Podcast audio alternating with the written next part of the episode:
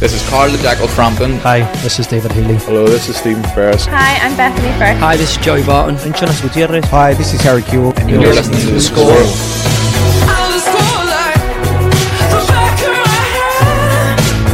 The Score with Michael Clarke.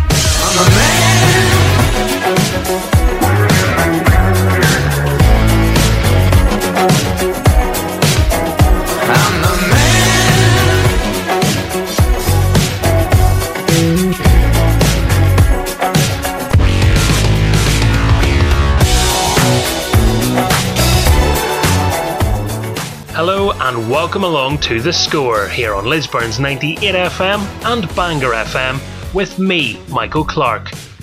We're back after a couple of weeks' break. Did you miss us? I hope you did.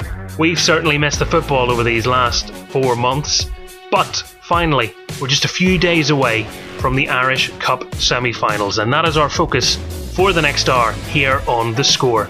We have a representative from each of the clubs in the last four of this prestigious competition. What have they been getting up to? What does a return to play look like? How is their fitness? Is their preparation good enough to get them to a final? And will they need all five of their subs? All that and more right here on The Score.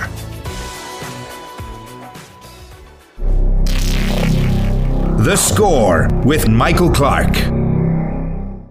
Yes, thank you for joining us again. Welcome along to the programme. It's great to be back. This the first of two special programmes. Next week it'll all be about the final. But before we get there, much like those clubs, we need to get through the semi finals first.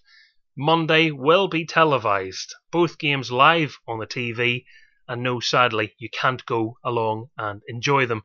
So wherever you choose to watch the game, I'm sure it'll bring some comfort knowing that your favourite players, your favourite teams, are back in action. Now, that's true if you support those four. Even if you don't, I have a hunch you're going to be delighted that there's some live football from Northern Ireland on the TV, and you'll probably still bring yourself round to watching it. So, on the programme today, who are our guests?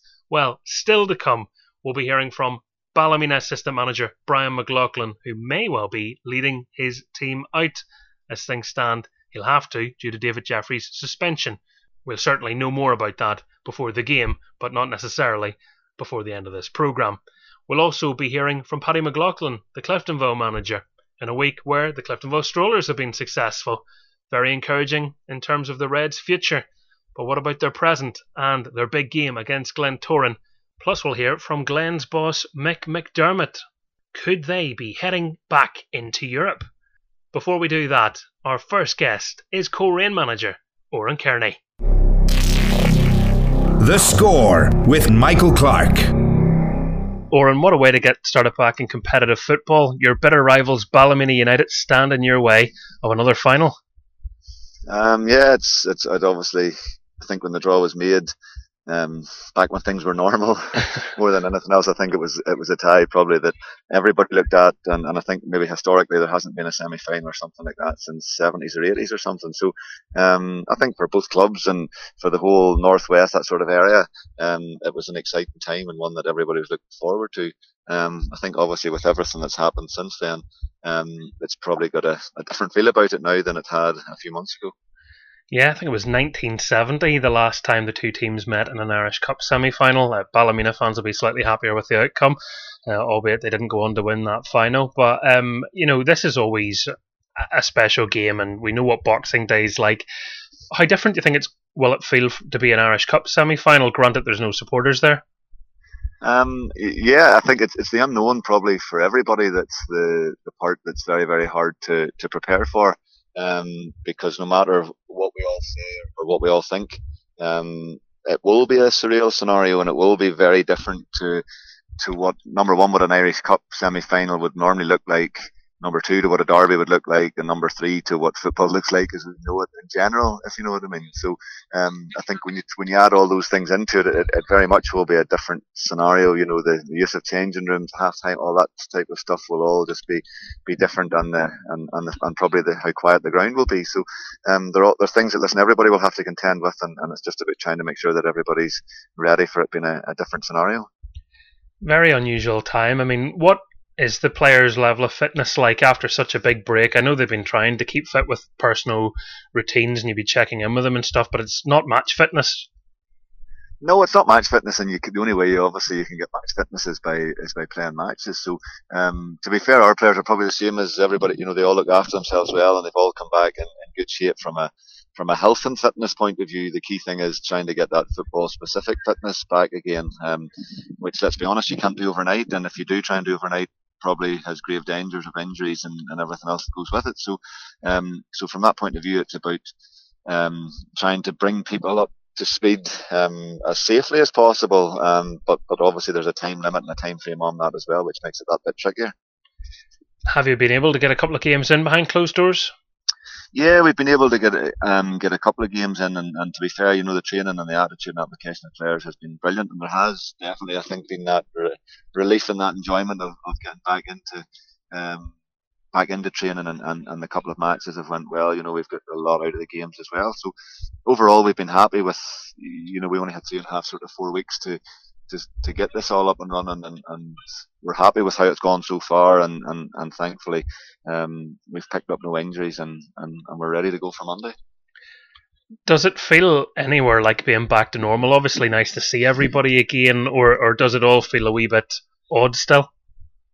Um, the, the training itself, when you get going, and once the warm up's done, and we get back into doing what, what a normal session looks like, that whole that whole window of an hour and a half or whatever it may be all all feels normal and looks normal. I suppose it's just the the pre and post aspect of it in relation to what it looks like to get into the ground and then after the ground, you know, with, with no changing facilities or showering facilities and stuff like that there. So um, there are parts of it that feel extremely normal and then there are other parts of it which feel extremely off the cuff and, and, and weird from that point of view. But as we say, it's just it's the nature of where we're at at this point in time and we have to just get used to it after a lot of speculation and waiting. I mean, we know what's happened with the league now and, and how everything has finalised. Second place, it, it, is it slightly bittersweet in a way when you were still obviously in with a chance of winning it?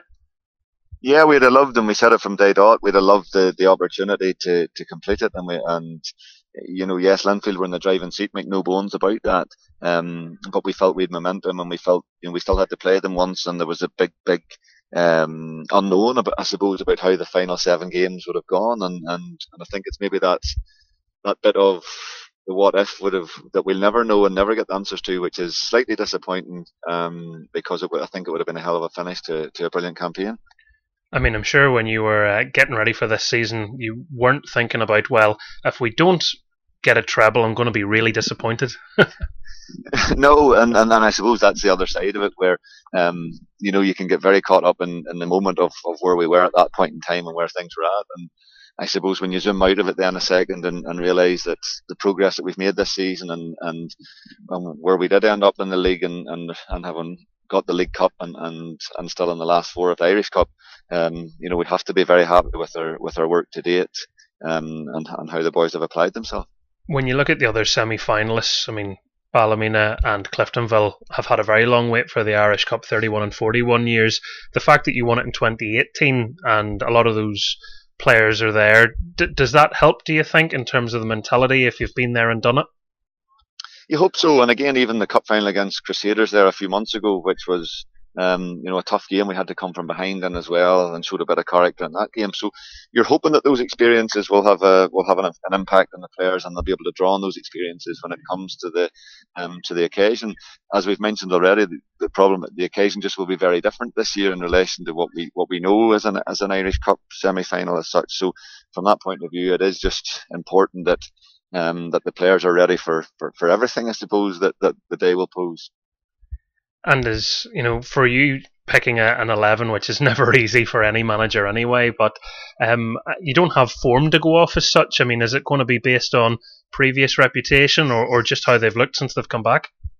No to be honest it's probably be more based on, on how players have come back. You know we're, we're I think during a season and, and as the season goes on, you always say players put money in the bank and players put performances in the bank in relation to that aspect. I think for me, we're at the start of something new here. I think the break's been that big that it's, it's still hard to classify it as last season from my from my mindset. So you know, we spoke to the players when they arrived back in that it was a clean slate for everybody in relation to uh, people that had performances in the bank and people that had um, that we're in good form, whatever else. That that was great at the time and everything else. But the key thing is to go out and show it in the three or four weeks of training and games that we've got um, to ensure that it's still there. So, um, so no, from that point of view, it wouldn't be one where where you just um, stick with last season as such.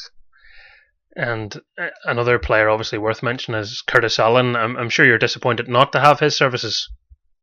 Um, yeah, it's it's it's an unfortunate scenario for Curtis, and and it's one probably that we're still waiting on as such because um, you know, I see Cliftonville's appeal and, and, and appeal in relation to, and, and I think the key, the key thing behind both of their appeals is that these players wouldn't have been suspended in normal circumstances because of the COVID scenario. And for us, the Curtis is under is in the exact same boat. That only because of the scenario of COVID, Curtis isn't able to play um, in the semi-final. So you know, from our point of view, if if if those if they are overturned from that point of view, from a Clifton and Ballymena point of view, we would expect the Curtis one to happen exactly the same because it's it's it's no different um, in any way, shape, or form. Very surreal when you factor all that in in your preparations. The fact that everybody's waiting to see who they have available because they don't actually know themselves yet.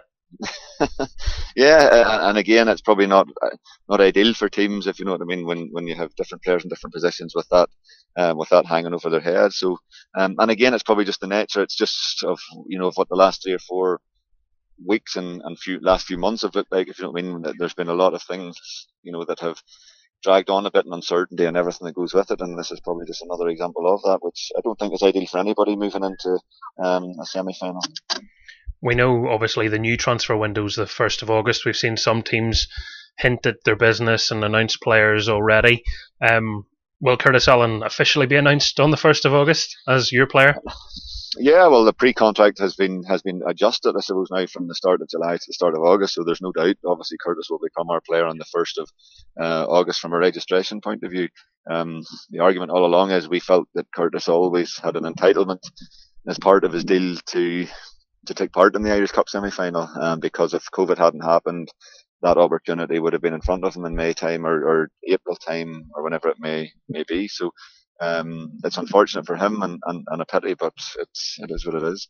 And the gentleman's agreement would that be in place still if if he were to reach a final after um, the disagreements that have happened in the last while? There, there's no such thing as a gentleman's agreement in relation to a lone player, and again, that's just probably an urban myth that's out there. The the rules I think it was about 10 or 15 years ago in the Irish League, it was possibly the rule changed because somebody was put out of an Irish Cup because a lone player scored against them. Well, possibly Rory Hamill, would that have been right? Um, for, Could be right, yeah for for maybe was it Donegal Celtic against Glentoran or something. I'm not hundred uh, something like that rings in my mind. So in, in the writing of, of the rules of, of professional contracts in Northern Ireland, controlled by NIFL and everything else, is that a lone player no matter what the two managers or no matter what the two clubs feel, you're just not permitted to play against the team you're you're the team that you're on loan from. So so Curtis didn't play and couldn't play against Glentoran whenever we played them in the league, and it was nothing to do with, with there's no agreement. You don't need an agreement because the rules are black and white in relation to it's just not allowed. He's not he's not available um, to play, and it takes out that grey area to ensure that that they don't come back, I suppose, and bite the the bum of the team that that they're on loan from, if you know what I mean. Um, so th- there never was an agreement because there was never one needed, quite simply because of the rules that are in place. Well, I'm very glad I asked that question now because an urban myth addressed, but it's something that definitely people have been speculating around, isn't it? Yeah, and it's no, and it's pure black and white, as I say, in, in the rules of in the rules of the game, and, and I'm nearly sure it was only changed in the last 10, 15 years, and I'm and I'm I'm sh- I think it was Irish Cup fifth or sixth round. I think did Donegal Celtic put out Glentoran possibly, and it was Rory Hamill who was on loan. Correct me if I'm wrong, but I think he was on loan from Glentoran to Donegal Celtic, but that rule didn't exist at that point in time. It was down to a gentleman's agreement or whatever else. Um, and I think it was with incidents like that and things that happened like that, they took the common sense approach to say, listen, we'll take it out of the hands of the clubs or whatever else and it's just it's quite simple. It's a rule in black and white. They're same as England, Scotland, everything else. You're just not permitted to play against the, the club that loans you.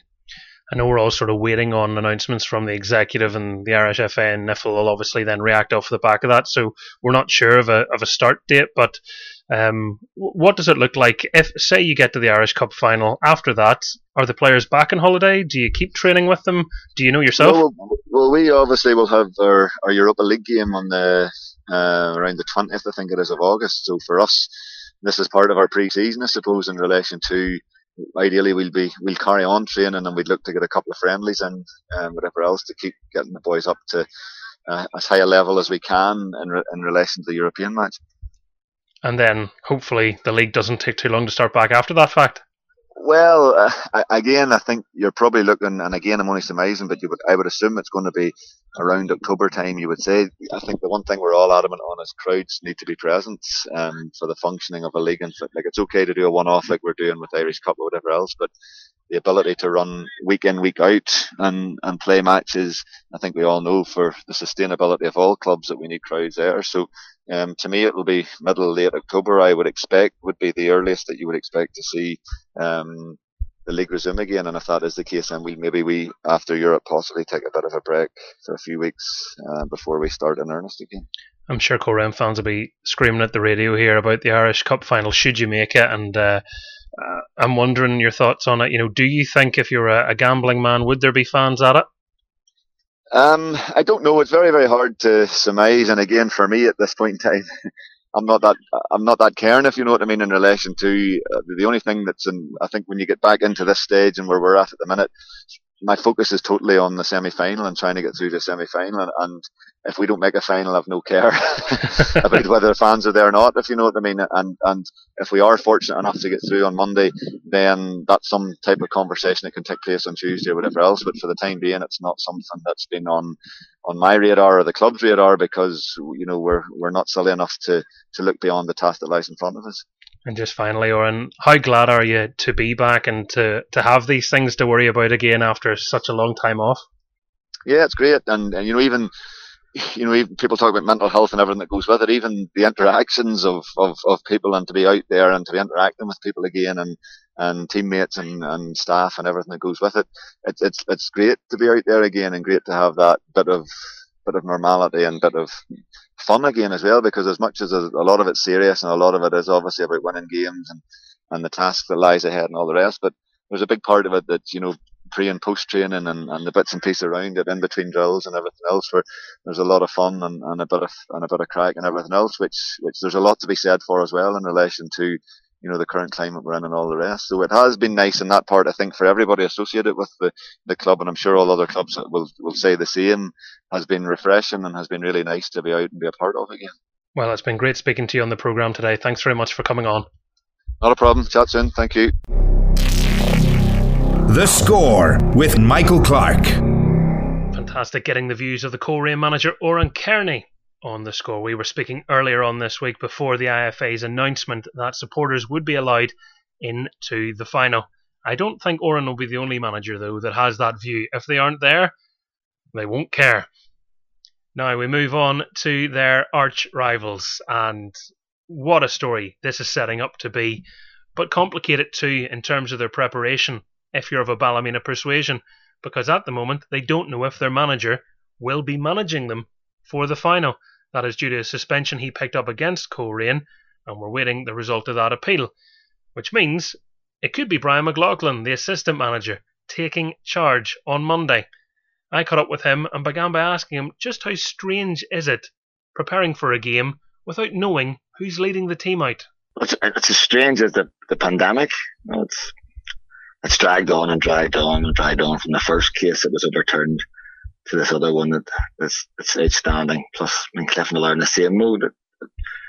Okay, there's discussions and debates about it, but it, you you like to think you got it sorted early so people know where exactly where they are, as opposed to wait a couple of days prior to the event to to uh, try to determine whether David's going to be there or not. But it is what it is. We're prepared anyway, so we'll take it in the chin whenever way it goes.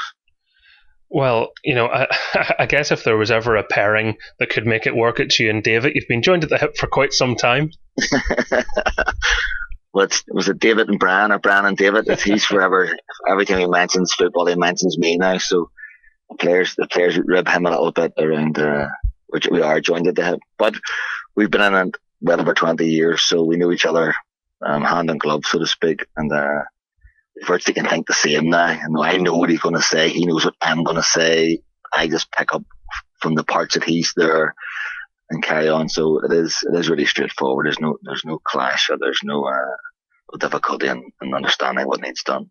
You know, in normal times now, these aren't normal times. I appreciate that. The manager who suspended would be stuck in the stand, and the players wouldn't be able to hear a word he says because all the fans would be making a racket. In an empty stadium, I think David might still be heard if he wants to. I was just going to say that. No, Windsor Park's the biggest stadium, but no, it wouldn't drown out David. You know, he's been there before. and from Rose Ed, the players would still hear him on the touchline. So uh, I think he's planning to bring a megaphone just in case he has to get somebody on the far side of the pitch. But no, he, he's big and bold and loud and can be heard. So he'll not have any difficulty in making himself heard or his presence known. It's strange, isn't it, as well, how these games have ended up panning out because it's the last game that all four teams played before lockdown is now the semi final. I, didn't realise that. That's crazy. That's crazy. But sometimes football throws up those those anomalies that are, hopefully we, we can overturn it this because we're playing Coleraine beat us in the match. That that must have been the match then that that uh, David was stand off on them. Yep, that's the, the very one, the, the 2 0 defeat. So it's obviously not factored into your team talk, judging by that reaction. No, not at all. Not I didn't I didn't realise, but it's been so long ago. I think for all the teams, it's been a difficult situation. But all you can do is prepare the best way you can, given what's been put down in front of us, and, and train to get there. And uh, this is a whole, totally new scenario, so we'll, we'll attack it head on. How have you found it getting the players back into training? You know, even on a, a human level, it must just be nice to see everybody again before you worry about all the serious things, match fitness, etc. Like it was really, really difficult. Really difficult. You know, from we were we were set up that we weren't going to come back at all. Mentally set up, uh, we weren't going to come back. We had the players uh, doing training on Strava, um, so they were doing a limited amount of training, but know, it wasn't structured the same way it would be when we're when we are training. So that was going on. Some of them were riding bikes, some of them were uh, just out running, some of them were out walking and running, and, and maybe doing some some high intensity cardio work. But when we when we, we when we actually got to the point where we are going to come back, it, it was a logistical nightmare. You know, it's the last thing you wanted to come back to train in small groups of five people plus one coach. So Oh, it was really difficult to try to get that organised, to get us a training facility and security to get us in the facility. It was closed and organise ourselves in terms of the spraying, the cleaning, the temperature checks, the questionnaires. Oh, players were travelling by themselves, not at the shower the ground. Oh, it was, it, it, was really uncomfortable. It, it wasn't really something you look forward to do. And you're questioning, why are we doing this? Why are we doing this? At the same time, people maybe thought that because players in England and the Premiership has already started, people think it's back to normality, but it's far from normality. Far. I mean, the players in England are tested twice a week. Every player, but still the staff are are are, are um, at the sidelines with precautions and the physios with precautions. So it was really difficult to mentally start the players off and try and keep them away from being so jovial to be seeing each other again because you know players are like once they're back together they, they do they, they do congregate together. So it was difficult that part. But rapidly the situation changed around how many people could be coached and trained together. And, and that kind of brought it to some normality. Um, but still the players arriving train uh, uh, at the ground shot or with their equipment on um, bringing no water bottles to and from the ground, everything being sanitized. We got into a bit of a norm a new norm, and by now it's it's com- it's comfortable. You know what you have to do, but it's far from it's far from what it used to be. You've painted a brilliant picture there. I mean, and that is a stark reminder of where we are at the minute. Obviously, you know, it's been a very surreal but a very serious four months. You can lose sight of that with everybody's uh, desire to see football again because we know it brings so much, not just to those involved who play it and, and coaching it and obviously reporting it, but also for supporters as well. And there's so many people can't wait to sit down in front of their TV and watch Ballymena United again. But, um, you know, everybody's had to make massive adjustments here. Have and supporters who are maybe closed off from what's going on don't see what actually has gone on. I mean, everybody has to have a COVID 19 officer. We're trying to put as much media as, as we can, but However, most of the training sessions were behind closed doors. We played two games and they've been behind closed doors. And that's surreal. Only, only a limited amount of players in, in the arena, only a limited amount of staff and a limited amount of board members in the arena. So it, it still puts it on a footing where you know this isn't normal. Um, like, like, like David who works in the healthcare, he, he's closer than I would be in terms of what's going on in society. But when I go out, you feel people returning to normality or trying to return to normality, which is good in one sense. But on the other side, the virus has never went away. So you still have that in the background, but people will still question you and if you're bumping the support, they'll ask you, well, what do you do? You know, at corners, people touch each other at the ground. People, although they're not allowed to spit, the players, uh, they, they can do. I mean, there's no one going to come on in the pitch in the 55th minute and clean the spittle off the ground. Yep. So there still is a risk that's there. We were tested within a week of coming back, but we haven't been tested since. So still, in, you're still on a tender footing if someone does come down ill.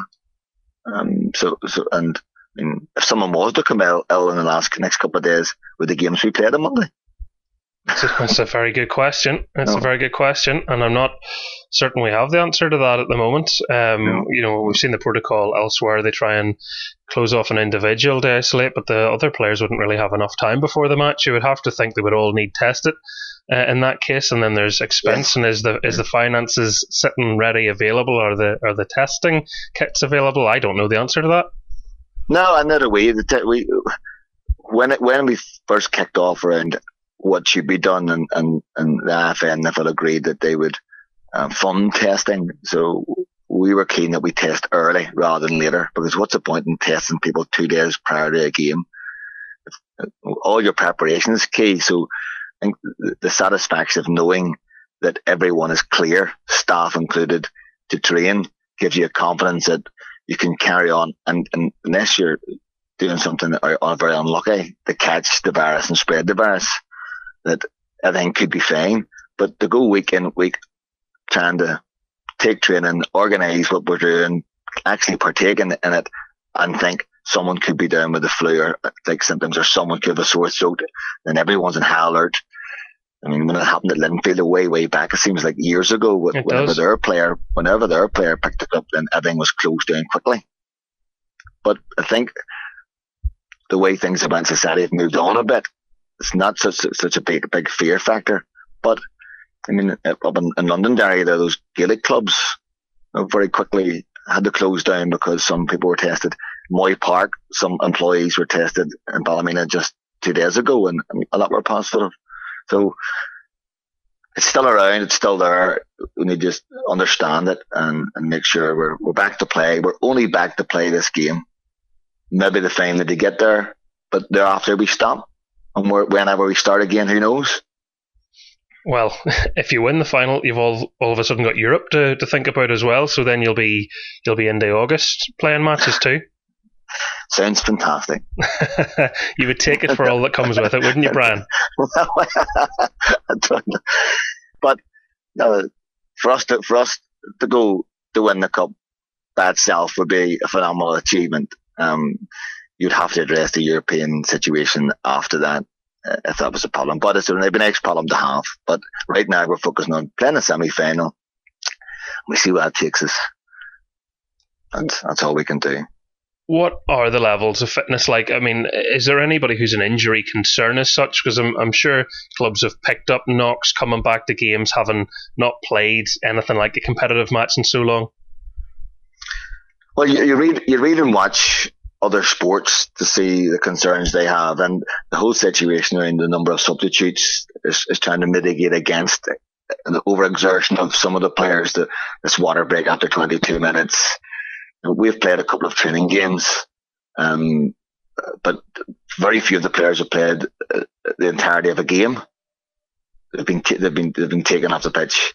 So we we've tried to tender or look look after them to make as best we can, but at the same time, some of them have picked up some injuries. Now they're recovering. There's no bad injuries, but it's, it's muscle tears or muscle strains.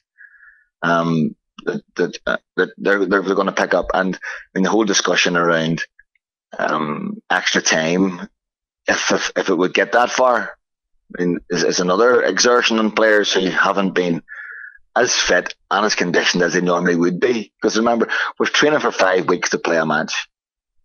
In normal pre-season, you know, you'd be probably playing six, seven weeks before you would play. But you would have had seven, eight friendly matches of, of 90 minutes duration and players playing at a high level in those. We have been, haven't been able to do that. So it's still a concern around who, who's there can pick up injuries. The extra substitutes can help, but we just have to manage and watch. And if anyone feels any strains at all, we just pull them out. But when it comes to the match on Saturday, on, on Monday, we just have to play as best we can and, and look uh, and be concerned about some of the players that maybe show fatigue or someone does pick up a slight strain. No, but you're caught then.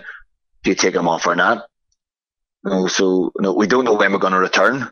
So if a player gets injured, well, he could be injured for three months and we're still not back. or he could be injured and you get through the final and he's out of the final. So you just have to manage it as best you can and make a decision as you see see fit at the time.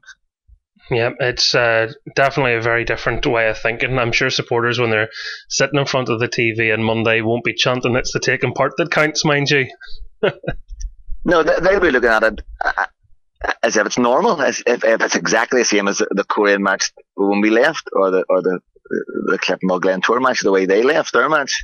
So, what I noticed watching some of the Premier League matches and some of the German matches when they were on initially was that although they're surreal and, and they had like friendlies, the first few of them, and, and with the, with the cr- extra crowd noise, it made it kind of seem like normal. It's far from normal. When you see Liverpool lifting the, the championship with all with their players in the stadium and a few guests, it was just it's surreal as well, and even with the background noise. But supporters will look at it thinking it's it's back the way you were, but it won't be. But players will give everything the, the way they are you know, they'll give everything in the game as if as if they've been training and playing and it, it is a, a, game in the middle of the season. But that's just that's just the competitive nature of sport. When you're out there playing, you, you, your mentality is that you're going to play to win. So, so you, you do that. You most certainly do. Well, look, uh, certainly it gives us something to look forward to on Monday. Uh, it's a massive challenge for all the teams involved, so fair play to you. Having to answer that call. Not, I don't know if you had much of an option to, but you're there uh, on merit, and uh, you might have a final to look forward to as well. So, Bryan, best of luck for it. Oh, we didn't have, we didn't have a call. You said we didn't have much of a call. We were told we had to play the match. So I know a number of the, the four clubs were unhappy that they had to play the match because everyone else that's in lockdown isn't training. We're training for five weeks to play a match. If you don't win the match, then it's been all wasted. So for two of the teams, it's going to be wasted. For two, it's going to be a positive outcome.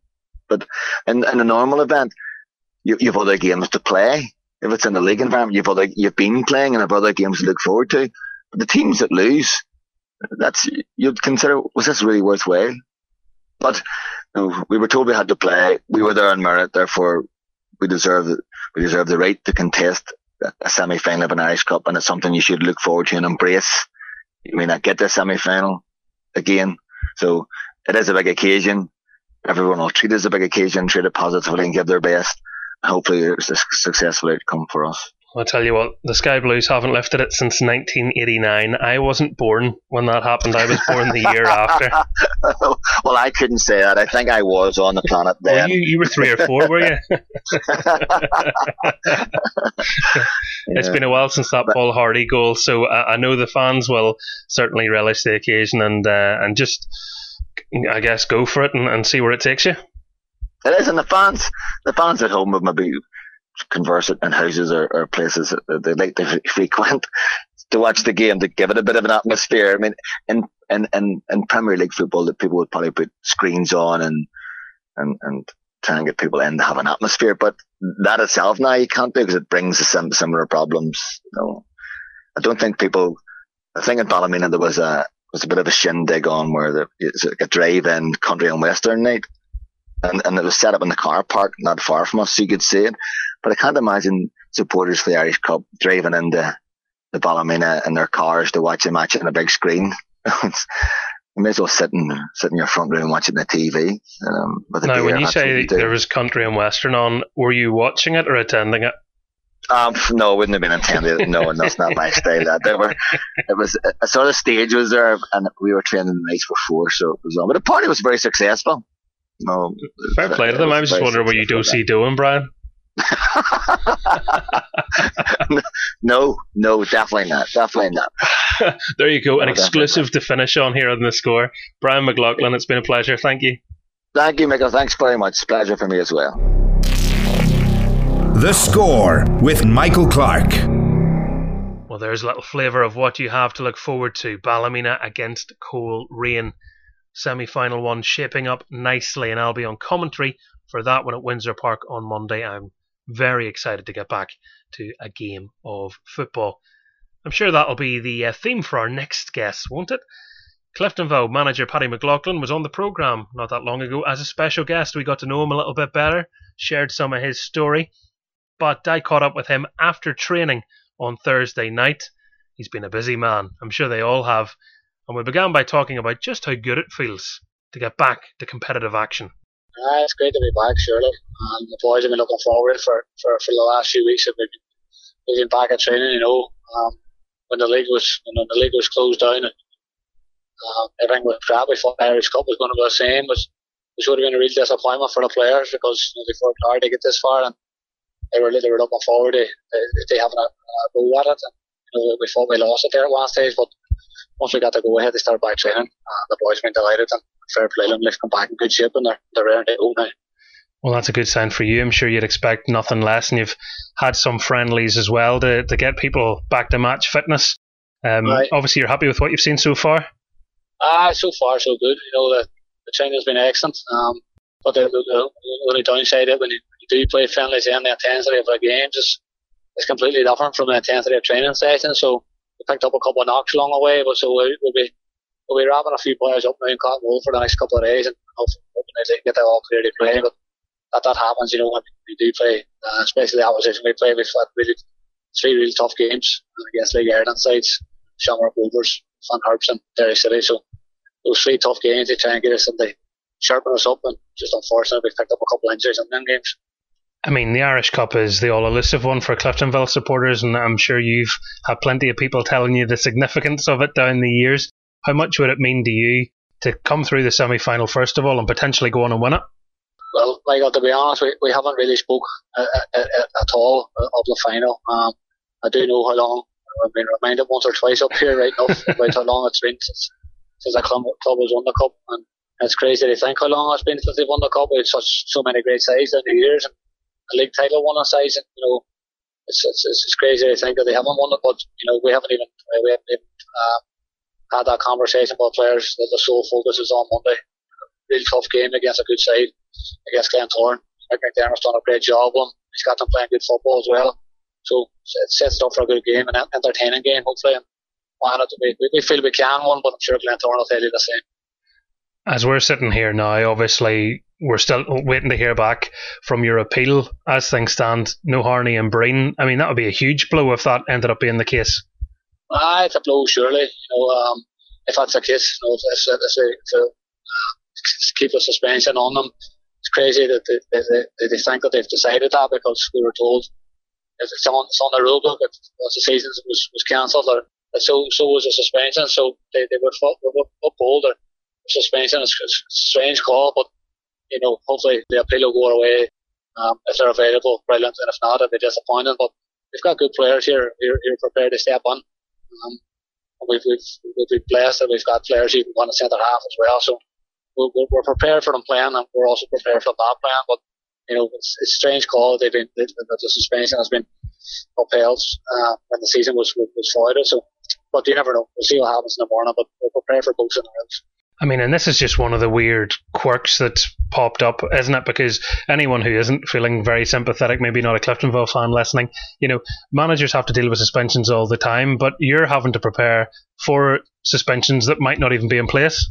Uh, that's it, Michael. It's been, it's been, it's, it's definitely had an effect on our preparations. You know, we haven't, we haven't had it. Uh, it's too much, but you're, you're playing, you're, you're playing on a friendly with, with two boys you don't even know who's going to be available, and then you're leaving them out, and you're thinking maybe they are going to be available. So it has had a slight hamper on the, on the preparations, but not not not a lot. Um, but, but like I say, the boys who have, have come on in the games that we played before them, they've been excellent. So, like I said, we're, we're more than we're more than happy with, with the boys coming on, stepping into that that, that breach if, if, that's, if that's the case. And I mean, you've been busy with your coaching badges as well, haven't you? I mean, I know he's going to be your uh, your big rival come Monday, but he's kind of been your study buddy too, Mick McDermott. I we just finished our, our, our pro license together. Um, I get on well, Mick. Mick, he's, he's a good fella. He's, he, he's not afraid to speak his mind, and that's why I respect him a lot for. Know, he's, straight talking, and he's done a brilliant job at Glentoran. So, you know, it'll be good to see him. I haven't seen him in a, in a few months now, but it'll be good to see him. But obviously, when the, when the whistle blows, then it becomes a, he becomes our biggest rival uh, for the next for the, for the next couple of years. But he's, he's a good fella, and he's done a brilliant job. So fair play he's certainly been speaking very highly of Cliftonville. We've already heard that on this program. He said it throughout the season. Just how good uh, do you think this Glentoran team are that you're coming up against? I think they're I think they're, they're a really tough opponent. They've got some quality players right throughout their right throughout their team and their squad. They've invested well um, at the start of the season. They've invested again in January. He's building up definitely a, a, a squad of players that's more than capable of challenging for the league next year. So it's going to be a tough game for us. We understand that, but um, if, we can if we can get our boys playing at the top of their game, um, I think we're, we're, we're capable of beating anybody. And Mike will probably tell you the same with house players. So you know they're a good, really good side, uh, really strong opponent. But we'll enjoy, we'll enjoy the challenge. I put this question to him as well because someone had asked me it. You know, who does this Irish Cup mean the most to? Who would benefit the most from winning it? And you have to say, with Glentoran's finances, uh, there's an argument that uh, you know you could do with winning it just for financial reasons, let alone the glory, let alone the European football. Ah, that's it. Like I know that, that obviously like, the European thing's massive for players and as coaches and managers, you, it'd be a great achievement. Uh, they play in Europe, and the finances that come along with it would help any club we Glentoran have a have a huge huge investor and they're lucky to have that. Um, some some other clubs have the same. So for, for a club of Cliftonville, they, they get into the European thing would be, would be a massive boost. Um, not just on the pitch, obviously one on the cup would be brilliant, but for financially it would be a massive, massive loss. But you know, like I say, uh, there's two, two, two tough games for anybody talking about one of cups and anybody talking about European money. There's, we've all got two tough games, just potential two tough games. So we haven't looked beyond Monday at all. Um, our focus is on, on Glentoran and Glentoran only. And everybody's now looking at the transfer window as well. You know, if you were um, finishing the season strongly, I'm sure it even helps your case when it comes to trying to convince new players to sign for Cliftonville.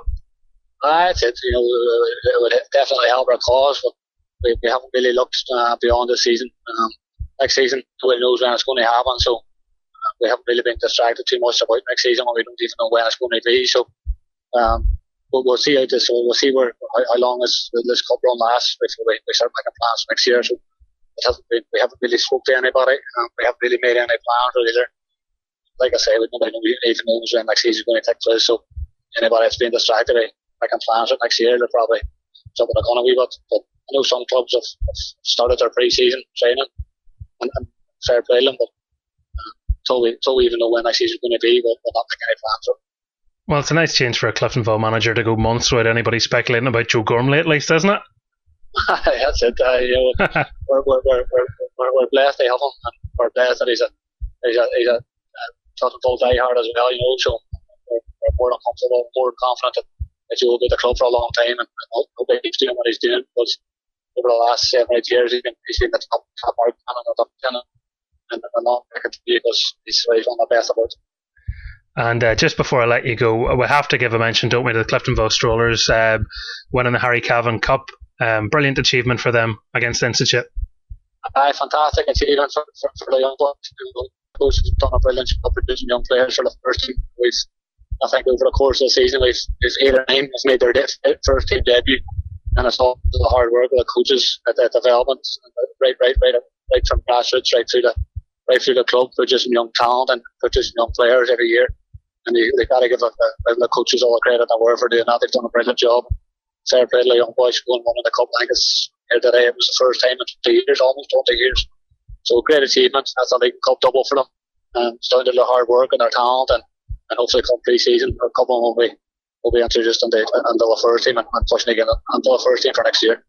Well, it always, I think, helps the, the youth set up as well when they know, and those coaches can say to the players, look, if you make an impact, you can break through. It isn't always possible, but You've shown that philosophy is one that you're happy. If the players are good enough, they'll get their chance.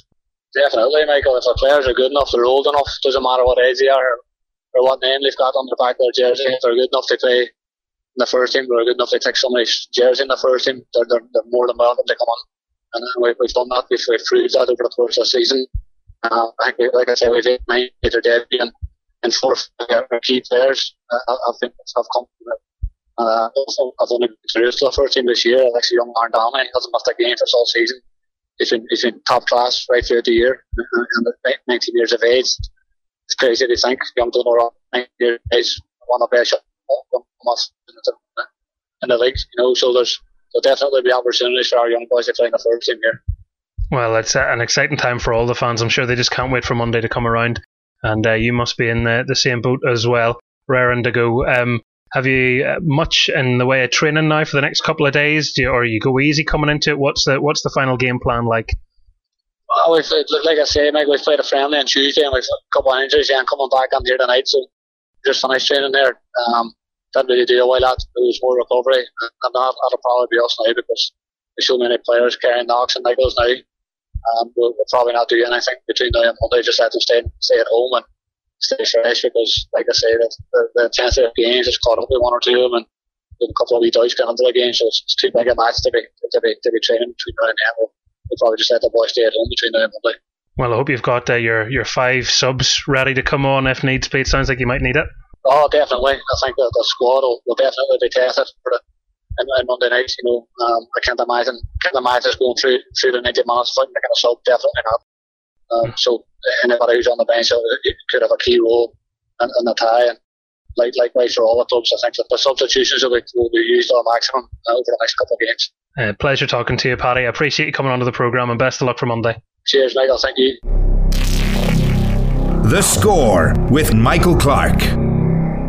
Well, the last time I saw this man, it was in the last competitive round of league games. Uh, that wasn't yesterday. It just so happens that his opponents on Monday are the same as the team that he faced on that day, which of course is Cliftonville, the manager in question, the Glentoran boss, Mick McDermott. Mick, welcome onto the score. Uh, thanks for having me on. It is incredible, isn't it? I mean, how these things come to be. You play Cliftonville at the Oval back in March. Little did we know on that day what was ahead of us. Yeah, I don't think anybody foresaw what was coming. Um, I don't think anybody could the scale of what was coming. I think there was there was uh, uh, rumblings of uh, things around Europe or around Asia at that time, but I don't think we anybody felt that it was going to hit us so hard. But yeah, it, it's it's a long time ago, but it's nice to be back. I'm sure it is. Um, I mean, on that day, we thought the big problem for the semi final was going to be whether you and Paddy were in the country. Yes, I remember that. You know what? That's the first time I, uh, someone's reminded me of that. Um, yeah, we were taking part in the pro license. We actually just wrapped that up this week. Um, the IFA revamped things and did a lot of the courses online, online modules and interviews and presentations. So we actually just uh, wrapped that up this week. Congratulations! All go okay? Yeah, seemed to went okay. Yep. Hopefully we all we've all come through it uh, and get, get a certificate. It's been a long journey, but yeah, it was interesting, but yeah, really good to get it wrapped up because it's always in the back of your head. You've got coursework to do and plans to make. So yeah, delighted that it's over. And having all that going on whilst you try and map out, you know, your club's return to play, arranging friendlies, getting everybody back to match fitness in time for a semi final. I imagine it's been uh, a rather crazy time for you. Yeah, I mean, even during the, the, the lockdown, when you know, there was no training going on or there was no sort of contact with players. You know, I'm also a director at the club, so it was, it was non-stop. Obviously, we, we had to try and stabilize the club and make sure we come out the other end of this in, in, in a good way. Um, if you want to put it in simple terms, you know, all, every other club was doing the same. So I think it was a case of, you know, circle the wagons and see what we can do here to make sure the club's safe and, you know, take avail of some of the government programs and how could we keep employees uh, employed and how, how could we keep players motivated? And so yeah it was a there wasn't much rest time even though we were at home. It wasn't like we were sitting here in the back garden with our feet up. There was a lot to be done. Just how stressful a period is that for a director of a football club and indeed for all of its staff um, trying to keep everybody in the positions you want to keep them in? Oh, it, it was look, it was it was a lot of work every day. I don't think there was a day passed where we weren't in communication as directors of the club to try to make sure that, that, that things were, were running as smooth as possible. Obviously, there's there's fear involved of is the business uh, safe. There's employees involved, so are they safe in terms of financial safety, health wise? You know, are they safe? So there was a lot on the shoulders of not not just myself. We have other directors that do a lot of work. So, uh, but combined, uh, we got through it, and I think the club now is is in a, a sound financial footing, a sound footing to move forward and, and for the cup and beyond. Obviously, when a massive spanner is thrown in the works in the league. There was going to be disagreements, and it probably was incredibly optimistic for anyone to think everyone was going to sit down, shake hands, and would all be back at it in some way with you know a unified front immediately. Just how frustrating was that process of trying to come to an agreement and ultimately it being taken out of your hands? I think that the delay was the most frustrating part. That, that weeks were going by without a decision or decisions. Um, so that was that was probably the most frustrating for everybody, just the delay and, and the not knowing. Similar to what will happen now with the new league going to start. When is the 2021 season going to start? That'll be a frustrating period because nobody can give us a clear deadline yet of when we're going to start. So it was the same during the lockdown. Days and weeks went by, discussions were being had, but with no goal in sight, people were becoming um, more and more frustrated as time went on and everyone's going to argue their own corner at the end of the day. That perhaps shouldn't surprise any of us. No, not at all. I mean, the club's there to to, um, to protect their own club. Um, the majority of clubs were in agreement um, at the end of the day, but uh, that that seemed to not pan out as as the majority had hoped. So it's now moved on. It, it ended the way it ended, and we'll move forward. Is there's I've moved past that now, and it's towards next season and, and the current games that are coming up. What have preparations been like for the semi final? I know you've had a couple of games behind closed doors. Preparations have been fine. I mean, it's just a, a condensed period. I mean, we knew what was coming. Um, players have been working alone. Um, some had been doing a lot, some had been doing less, some had been doing little, but all had been doing something. Um, so the only difference coming back to this preseason was the range of conditioning levels from the top player to the bottom player. Usually after a four or five week off season period, most players come back in similar condition because they've had a short break. So it's not as not as tricky to plan and, and, and map out your training sessions. This was just uh, juggling more balls basically, but I think we've come through it. We, have we're relatively healthy. Um, the, the behind closed doors games or practice games or friendly games have went well for us. So look, yeah, it was like I said, it was juggling a few more balls, but that's that's why we're here. That's our job to try and figure things out. It must have just been nice to get everybody back. Yeah, I think the first it's always it's always difficult to take the first step, um, and that's for us as well. You know, when we decided to ask the players to come back and meet with the players and staff, there's always the anxiety. They've been off for a long time. They've got concerns and fears and worries and questions. So, and we had, we, we, we were, I'm sure, the same as every other team. But once the, the players and staff did get back that first day and the second day, then you could see they were actually, we could see the smiles coming back on their faces that they thought, okay, you know, here we are again. And we could see sort of the, the enjoyment coming back. So after the first day or two, we noticed the, that the players are back to themselves again everyone looks at the Irish Cup, of course, as uh, something they'd love to get in their trophy cabinet every single season. A club as ambitious as yours, I'm sure, is no different, especially with the reward of Europe as well. Yeah, it's, it's to win any trophy, whether it be the League Cup, the County Antrim Shield, um, is always good for any club. You know, to win a trophy is a really positive thing for the fans and for the players. But to win the Irish Cup, obviously, with the, the reward of Europe, is a, a different level. So we're no different. We're with the history of our club. We will we're expected to have results. Um, this year, after the, the takeover of the club on the 5th of July last year, the main target was to stabilise the club and make Glentoran competitive again. Um, we had no targets of, you know, qualifying for Europe or winning trophies or winning the league or it was to make us competitive and build a squad that, that would make it difficult to play against when teams came to the Oval. And I think we did that. I think we clearly did that. And I have no doubt that if the 21 points that remained were played, that the top six standings would have drastically changed. So that that's the only disappointment that we have. So in terms of the football, we were we're we're happy with where we got to, but we're not satisfied, and we're we're happy that these games are taking place, the cup games, so we can we can put our cards on the table and show what we've got. I'm sure the other three teams are the same. They're looking forward to the games. There's a big prize at the end of it, and we'll be going full steam ahead to try and get it. Someone had asked me the question earlier this week, you know, who needs it more? And it's a fascinating thought, isn't it? Because, you know, for your club, you think of the statement that would send out to everybody if you win that, get into Europe ahead of a new season. Yes, it'd be massive. I mean, financially for us, um, it'll be a bonus. Um, financially, is it necessary? Probably not.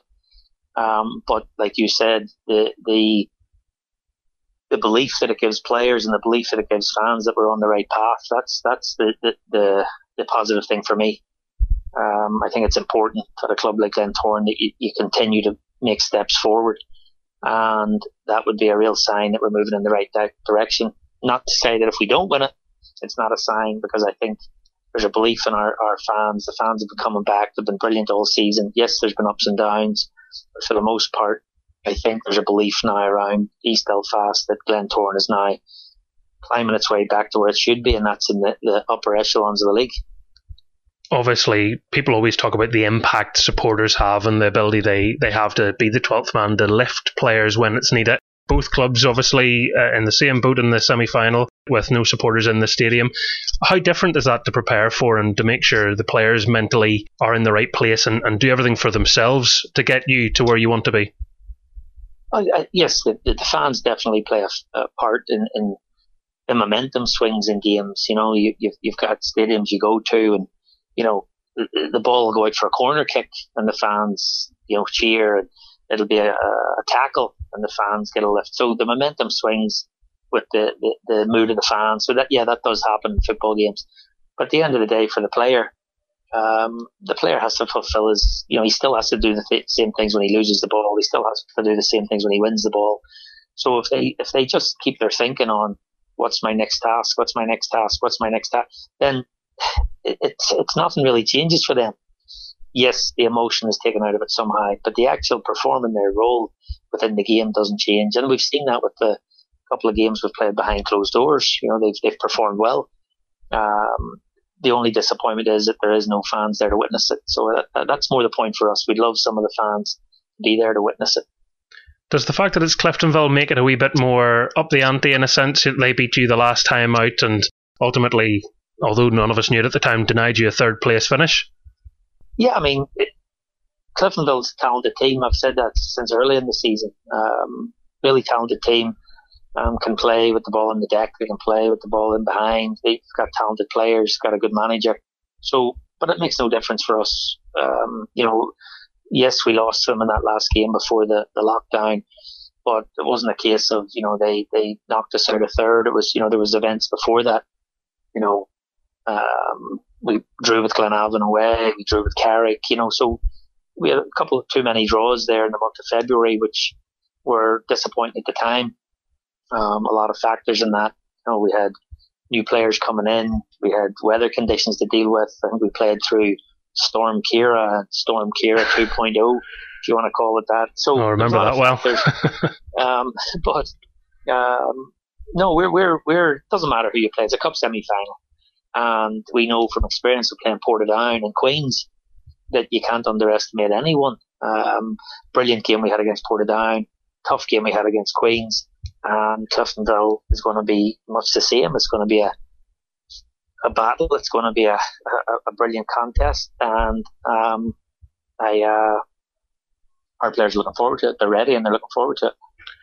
I'm sure Glentoran fans listen to the radio will be asking, "Is everybody fit? Is everybody up for it? Is there anybody we should be uh, worried about that might not make it?" No, right now we've got right now we've got a few boys with niggles and, and you know, but We've got no serious injuries as of now. Um, so everyone from now has the potential to be available. We'll, we'll have some checks over these. You know, we have training today, we have training tomorrow, and then we'll have training on Sunday. And we are hopeful that everybody and positive that everybody will be available for selection. And when you look at next week, obviously semi final to start the week, potentially a final on Friday, and then a new transfer window opens. Is, is it going to be a, a busy period for your side? Most definitely. That's exciting for the fans. Yes, absolutely. Um, it'll be exciting because we'll be, you know, we have players that will be remaining with the club, which are exciting.